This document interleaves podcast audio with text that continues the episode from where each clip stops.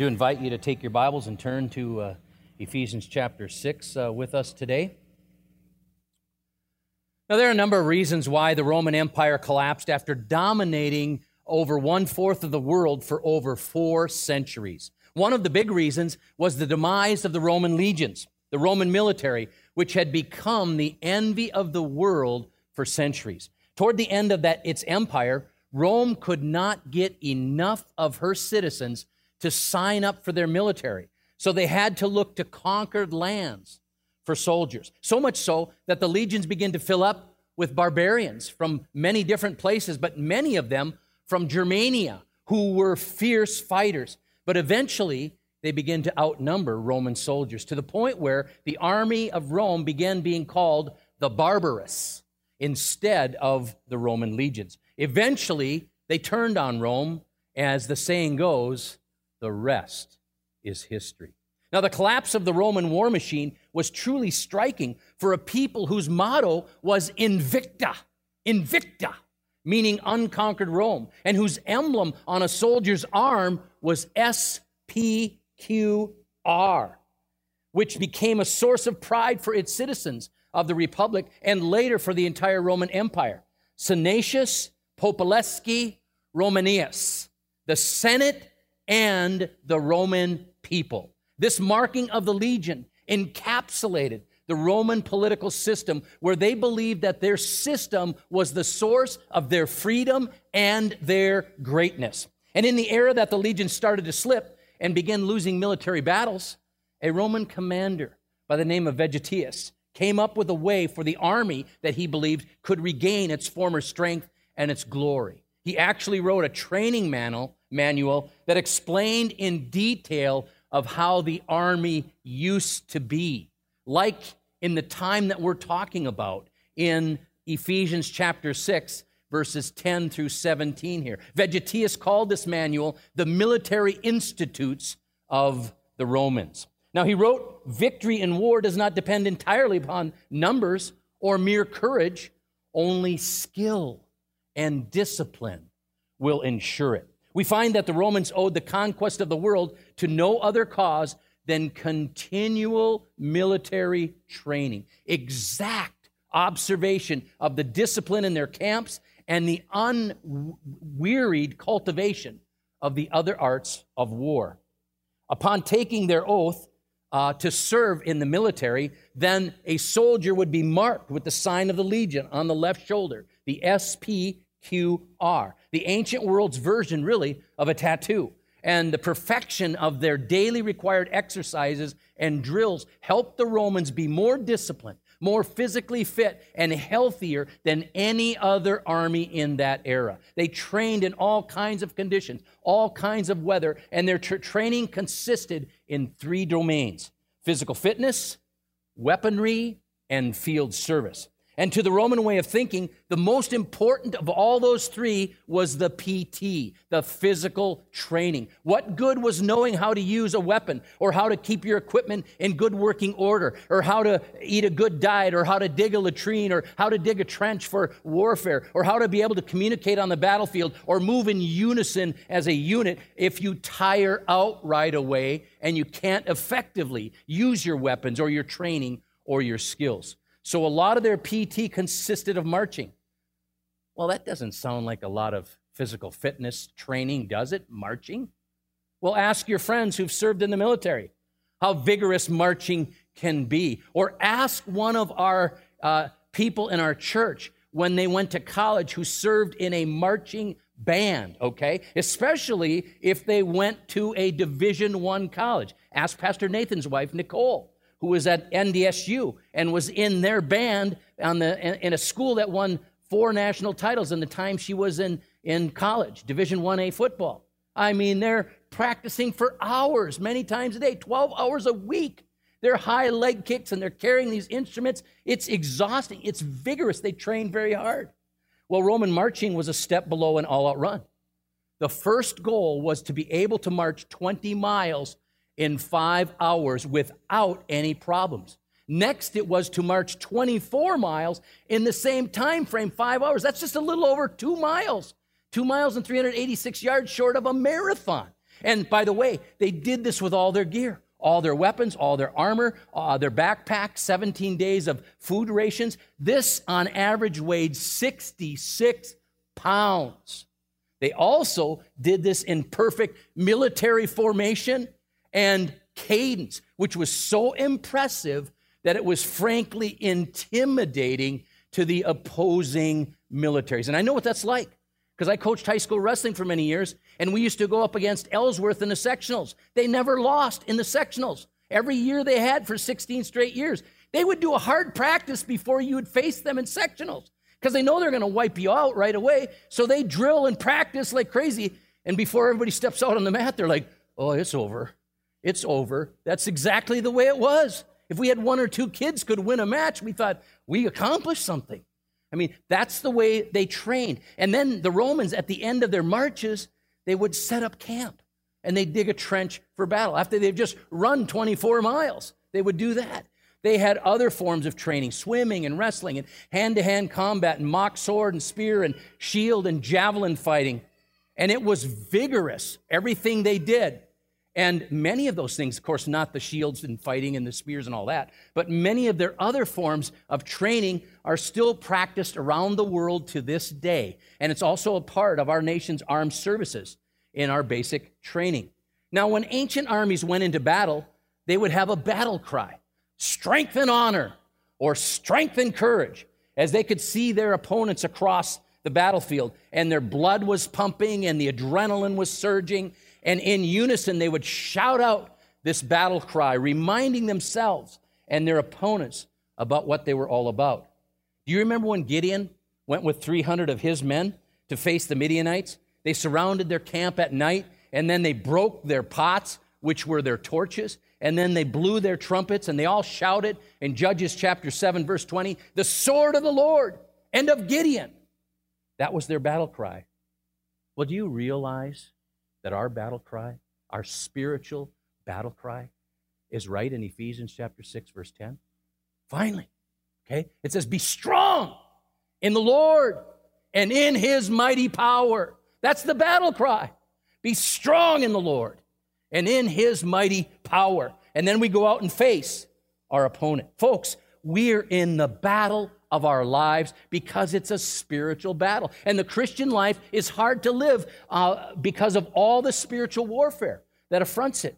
Evangelistic efforts are often met with excuses and procrastination because of this warfare. Christian marriages and families are constantly under attack uh, uh, children are under attack. Students are under attack. Churches are under attack. Pastors and church leaders are under attack. The Word of God, the Bible, is under attack. We even see law enforcement officers in our country under attack right now. And many marriages and families and churches and ministry and outreach efforts are struggling or even falling apart because of the various demonic activity that's arrayed against it out there. And there's a lot more to spiritual warfare than a battle between angels and demons. Sometimes our own sinful flesh is the culprit, or wicked influences of this world.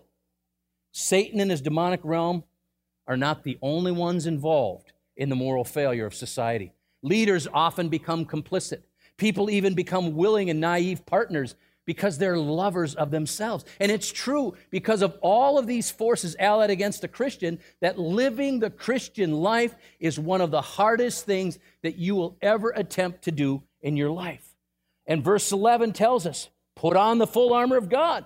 We've got our battle cry put on the armor of God so that you can take your stand against the devil's screams. Verse 13, therefore, put on the full armor of God so that when the day of evil comes, you will be able to stand your ground. And after you have done everything to stand, then stand firm, verse 14 says, then with the belt of truth buckled around your waist, with the breastplate of righteousness in place, and with your feet fitted with the readiness that comes from the gospel of peace. You know, stand means that we hold our position. It means that the devil and all of these forces that are allied against us do not gain any territory in our lives or any territory in God's church or any uh, move us off course in any way, shape, or form. You know, part of the Roman legion's success was their ability with their shields to pull them together almost in an interlocking way to move as one unit. And often they would do this after their artillery has uh, softened up their opponent. Catapults that would launch big fire bombs, and various catapults that would launch spears through the air. And of course, their artillery, which was archers that would launch arrows and soften them up. Then they would come with the ground forces, surging forward as one unit, oftentimes chanting as they went. And the key part of their equipment was their hob-nailed boots. Base sandals, basically like wearing a set of cleats or wearing a set of spikes in a sporting event so that you can have sure footing and you don't slip. They were called caligae, or Latin means callus, meaning hard, heavy duty, thick soled, open work boots that were good in many types of terrain, in many types of climate, and when facing various foot kind of ailments. You know, I don't know if you're aware of this, but in World War I, because of the nature of the battle of World War I, it was a lot of trench warfare. And so there was a lot of foot rot. You know, part of the reason there was trench warfare is there was a lot of chemical weapons used, and fumes tend to rise. And so part of the reason was uh, for the trenches. And so they had trenches dug everywhere. But obviously, you had to deal with the moisture problems in the ground, and there was a lot of foot rot that went on, or what they called trench foot. And at one point or another in World War I, 40% of soldiers battled with uh, some form or variation of foot rot. That's why they were required to change their socks two times every day when they were uh, fighting in World War I. Well, the Romans' hobnailed military boots helped them move quickly in all kinds of terrain and to get into position to stand their ground against surging armies and literally even to push their enemies back because of their sure footing, they could move them back. Feet fitted with the readiness that comes from the gospel of peace. That's what it's referring to here. Now, this term readiness means being prepared in advance before the first enemy even shows up on the scene, being ready to go the, with because of the gospel of peace. Now, the gospel, of course, is the good news of Jesus Christ. 1 John chapter 5 verse 1 says everyone who believes that Jesus is the Christ is born of God, which John in his gospel as well as the four different letters that he wrote describes over and over again as life. He's talking about life. In 1 John 5 12, he says, Whoever has the Son has life. This is our assurance of our salvation that we have Jesus Christ, the Savior and Lord of our lives. We have life. And in John 10 10, Jesus said this The thief comes only to steal and kill and destroy.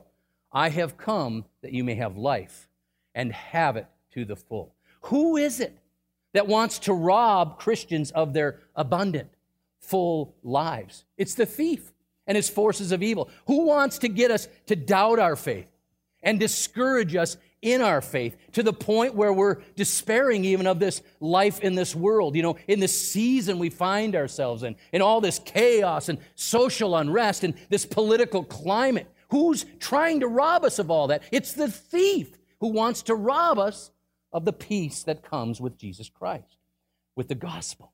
Jesus, on the other hand, is the great uniter. Jesus is the one who heals the divides. Flip back just to chapter 2 here in the, in the, in the book of Ephesians, and I'll read verses 11 through 18 for you. Here's what it says Therefore, remember that you formerly, who were Gentiles by birth and called uncircumcised by those who call themselves the circumcision, which is done in the body by human hands, remember at that time you were separate from Christ, excluded from citizenship in Israel, and foreigners to the covenants of the promise, without hope and without God in the world. But now in Christ Jesus, you, were, you who were once far away have been brought near by the blood of Christ. For he himself is our peace, who has made us, made the two groups one, and has destroyed the barrier, the dividing wall of hostility, by setting aside his flesh in the, the, the law with its commands and regulations his purpose was to create in himself one new humanity out of the two, thus making peace.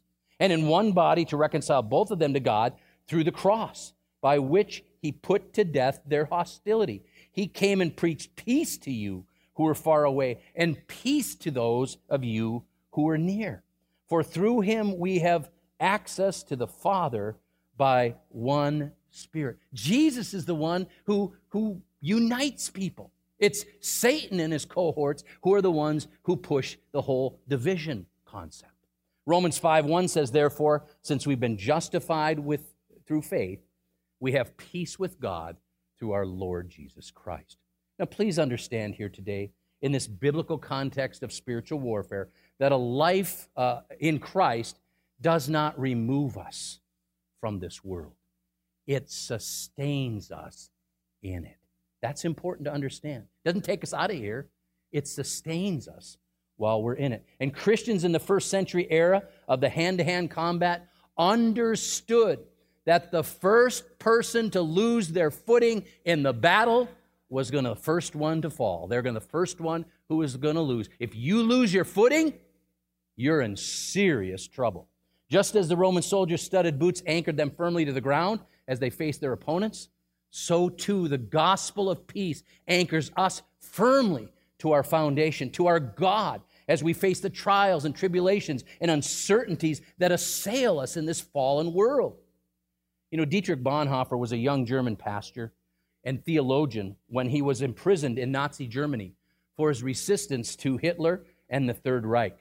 And during the two years of his imprisonment, he ministered to fellow prisoners, even to some of the guards he ministered to. And he wrote letters upon letters to family and friends on the outside. And those letters were actually smuggled out of the prison by guards who were sympathetic to Dietrich Bonhoeffer.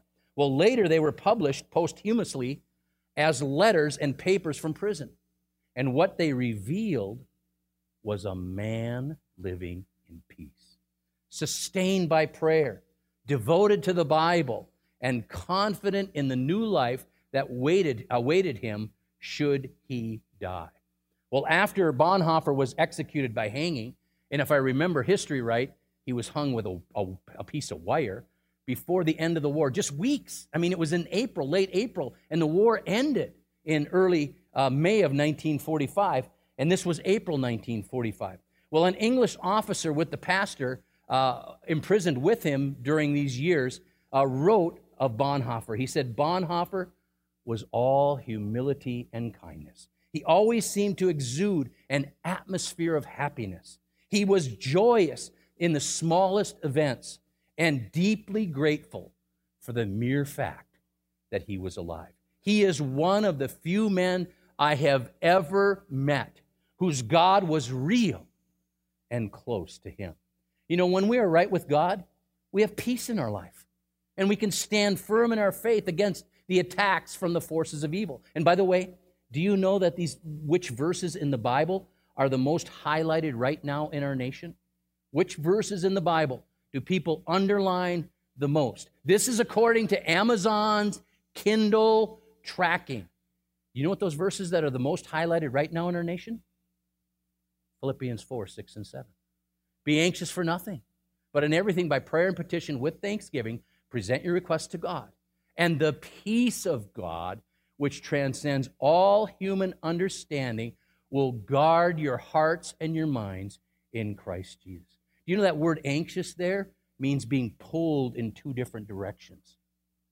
Do you think there's a reason why right now in America people are highlighting those verses in the Bible more than any other? Because they feel like they're being pulled. You ever feel like you're being pulled in two different directions? That's what's happening. And by the way, in the book of Philippians, let me point out to you that verse 1 of Philippians chapter 4 says, Therefore, my brothers and sisters, you whom I love and long for, my joy and crown, and my crown, stand firm in the Lord. He tells them to stand firm in the Lord. And then he talks about being anxious for nothing. When you feel like you're being ripped apart, okay, you, you need to go to God in prayer. And you need to Cast all your cares upon him. And by the way, look at the very next verse here after 6 and 7 in the book of Philippians, chapter 4. What does it say? Finally, brothers and sisters, whatever is true, whatever is noble, whatever is right, whatever is pure, whatever is lovely, whatever is admirable, if anything is excellent or praiseworthy, think about such things. See, the text tells us exactly if we're going to stand firm in the Lord, if we're not going to be anxious about anything, it tells us what we should be thinking about.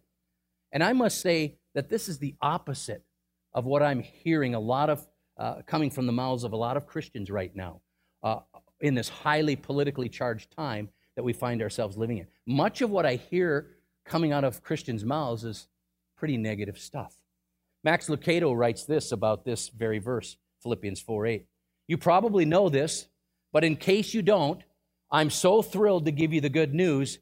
You can pick what you ponder. You didn't select your birthplace or your birth date. You didn't choose your parents or your siblings. You don't determine the weather or the amount of salt in the ocean. There are many things in life over which you have no choice or control.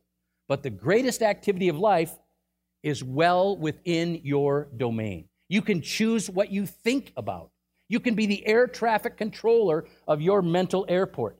You occupy the control tower and you can direct the mental traffic of your, wor- of your world. Thoughts circle above, coming and going. If one of them lands, it's because you gave it permission. If it leaves, it's because you directed it to do so. You can select your thought pattern. And it turns out that our most valuable weaponry against anxiety weighs less than three pounds and it sits right between your ears. Think about what you think about. So, what did we just learn here in, from Philippians? We've learned to worry about nothing, to pray about everything, to thank God in all things, and to think about the right things. You know, in Isaiah 26, verse 3, it says, You will keep in perfect peace those whose minds are steadfast. Or the old translations, remember always used to say it? Those whose minds are stayed upon thee. You will keep in perfect peace those whose minds are stayed upon thee. Now, I must say today as well that anxious Christians are not witnessing Christians. Unless you're calling witnessing, witnessing about themselves and their anxiety and their woes, but not calling witnessing, sharing the gospel of Jesus Christ. But peace filled Christians, on the other hand, can share the good news of Jesus Christ because their witness is about Jesus. Their witness isn't about themselves and how terrible they have it and all their woes and all these things. It's about Jesus. And he's the one who gives them peace. You know, 1 Peter chapter 3 verse 15 says, "But in your hearts revere Christ as Lord." That's how that verse begins. And it doesn't say in your hearts make sure you maintain all your fears or, or, or revere your circumstances or your anxious thoughts. Keep them on the throne of your life so they dominate your thinking and everything that you do. Let them be your master. No, let Jesus be the Lord of your life. Revere him as Lord because he is Lord. Then it says, always be prepared. Recognize that term? That's that term readiness from Ephesians chapter 6 verse 15 where it talks about our feet being fitted with the readiness of the gospel of peace because it's saying here in 1 Peter 3:15 that we should always be prepared to give an answer to everyone who asked us to give the reason for the hope that you have. And by the way, peace-filled Christians, they get asked a lot more times to give the reason for the hope that they have than Christians who are walking around with all their anxieties and all of their fears. You know, who wants to know why you're so fearful and why you're so anxious? No. If anything, they want to know how did you overcome that? Who's the one who helped you change and become different like you are today? And again, something that Christians here um, are better at if they're peace filled Christians than when they're anxious filled Christians. And then it concludes this verse by telling us that we're to give this answer with gentleness and respect. Again, peace filled Christians are more adept at giving these gentle and respect responses than anxiety prone believers are. You know, in Romans chapter 10, the Apostle Paul goes to great lengths to explain the necessity of the gospel of Jesus Christ. That everyone, he says, who calls on the name of the Lord will be saved. He explains there how if you believe in your heart that Jesus is Lord and you confess with your mouth uh, that God raised him from the dead, you're going to be saved. That's what the Bible says. And he explains the gospel so well in Romans chapter 10. But he comes to the conclusion is we got to have some people to go out there and say it. We got to have people to share this. What good is it if there's no messengers? We got the message, but but but but what's going to happen if there are no messengers? You know, how will people hear if no one goes and proclaims that message? You know, how's it going to work if people keep walking around in all their fears and, and anxieties and let that be on the throne of their lives instead of being peace filled in Jesus Christ and going through this world, living in this harsh, fallen world in peace because of who we belong to? Well, the amazing thing that Paul concludes there is he quotes from Isaiah 52, verse 7. And it's a verse about soldiers bringing good tidings, their feet of soldiers bringing good news to their people, news of deliverance. And Paul quotes this about how amazing it truly is when people share good news, when they bring the good news. Here's what he said How beautiful are the feet of them, the feet of them who bring good news. That's the feet that are fitted with the gospel of peace. So, my encouragement for you today is to stand firm in the faith with your feet fitted with the readiness that comes from the gospel of peace. Would you pray with me, please? God our Father, we thank you for the peace that we have in Christ Jesus, that all of the divisions that existed before have been taken away because of what you have done for us in your Son. And Lord, thank you that you want to be the master and Lord of our lives, that we don't need all these other things to be controlling us. In fact, uh, you know, uh, incapacitating us is what many times all of these other fears and thoughts do in our lives. So, Lord, I pray that we would live in the peace that we have in you, and we would stand firm in that peace, the peace of the gospel and then be the messengers you've called us to be because we live out of that peace uh, and our lives are completely set upon you. I pray for this today, Jesus. In your name, amen.